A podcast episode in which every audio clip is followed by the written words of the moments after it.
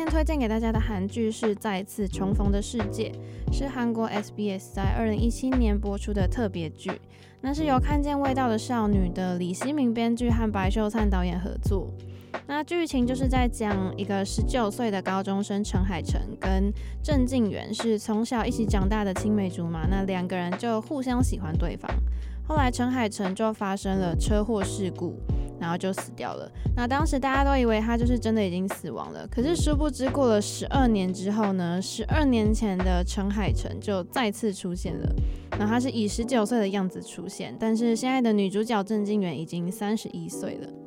就当人生在完全无法预料的情况下，就必须画下句点的时候，你能完全真的没有遗憾吗？就是当你可以拥有一次就是死而复生的机会，你会想要做些什么？那这一部韩剧《再一次重逢的世界》，从它的预告标题“如果恳切的祈求就能回来”这个看似奇幻的设定下呢，出乎意料之外的架构出了一部温暖温馨的戏，然后也为观众带来了可以检视人生跟反省的机会。那主演群是。是吕珍九、安宰贤、李妍希、郑彩娟、李善宇跟金佳恩。先来介绍一下主要角色。吕珍九饰演的是陈海辰，那他就是在剧中就是十九岁。他十二年前发生了一个意外，然后就过世了。十二年后就奇迹般的就以他十九岁的样子现身。他的个性很淳朴，然后就有着干净纯真的心，然后就是一个会做出不经大脑思考行动的青年。那安宰贤饰演的是车明俊，他是女主角工作餐厅的老板兼主厨，是一个就是看起来十分完美的男人。那女主角是由李妍希饰演，然后她小时候是由彩娟饰演的。那我觉得彩娟的演技有惊艳到我，因为我一开始就不知道她会演戏，然后我就觉得，我就觉得她把小时候女主角演得跟那个吕珍九很配。那这个角色，她女主角设定就是她很喜欢画漫画，可是她最后还是在一家餐厅工作，就是为了要生活。那她小时候就是很阳光开朗，然后在朋友圈里面也都是一个开心果。可是就是经历了十二年前那个海城死掉的事情之后呢，她就变得不再善于跟人交流。可是因为她的性格其实还是很阳光，所以偶尔还是会流露出可爱啊，就很呆萌的一面。我真的可以说是吕珍九的粉丝，因为从一二年的《拥抱太阳的月亮》，吕珍九饰演李轩少年时期，我就非常喜欢他。那他八岁开始演戏，就以童星的身份活动了十一年。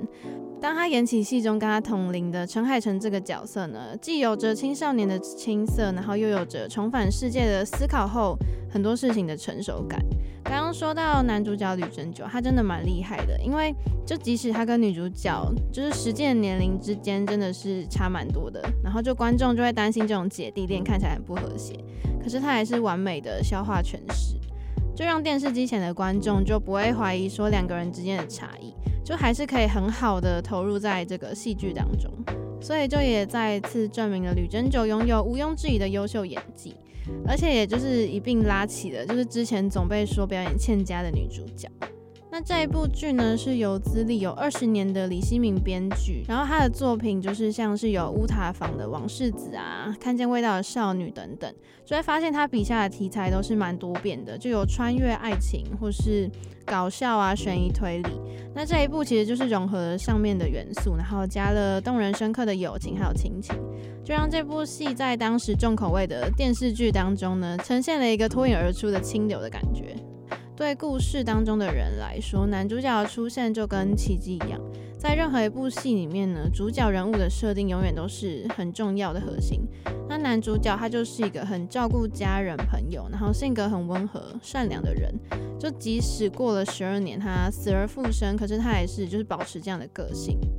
然后，但是就是观众也会很好奇，说，那你去面对当年就是你的青梅竹马，还就是你暗恋的人，女主角，可是她现在已经变成三十一岁的女生，那你用十九岁的外貌，你怎么去面对她？而且还有就是她回来之后，她的弟妹都已经变得比她老了。那我那时候就觉得，如果这种事情就发生在我身边，我真的有可能去相信这件事吗？就当我已经三十一岁的时候，然后在我十九岁认识的人，他保持着他那时候的样子出现在我面前，而且尤其故事当中，就大家都以为他已经过世了，所以这基本上现实是比较不可能发生的事情。不过编剧也让大家在一个比较奇幻的故事当中去感觉去体验了这件事。那十二年前，其实就是女主角她特别帮男主角安排秘密庆生，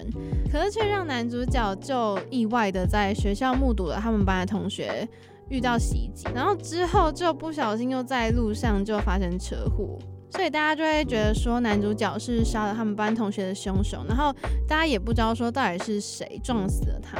所以就留下了这两个谜团。所以这两个谜团也是贯穿了整部戏最重要的主要两条戏剧线。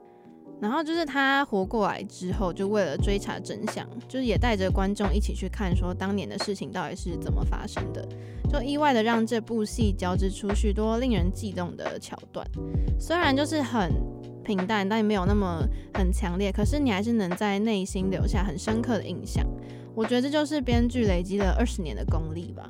其实倒不如说，它真的是呃有着不少人生哲理的戏，就没有很惊心动魄的什么特效之类的。那取而代之的就是导演跟编剧比较柔和缓慢的剧情跟镜头，它就是处理着。人跟人之间比较平淡无奇的情感交流，可是却很平实的、深刻的打动观众的内心，就真的是编出了一部可以让人去检视或是反省自己的戏剧，然后教导我们如何去看待生跟死这个课题。所以就是其实它是一个余韵会存留很久的温暖的戏，就难怪当时在韩国是完全备受好评。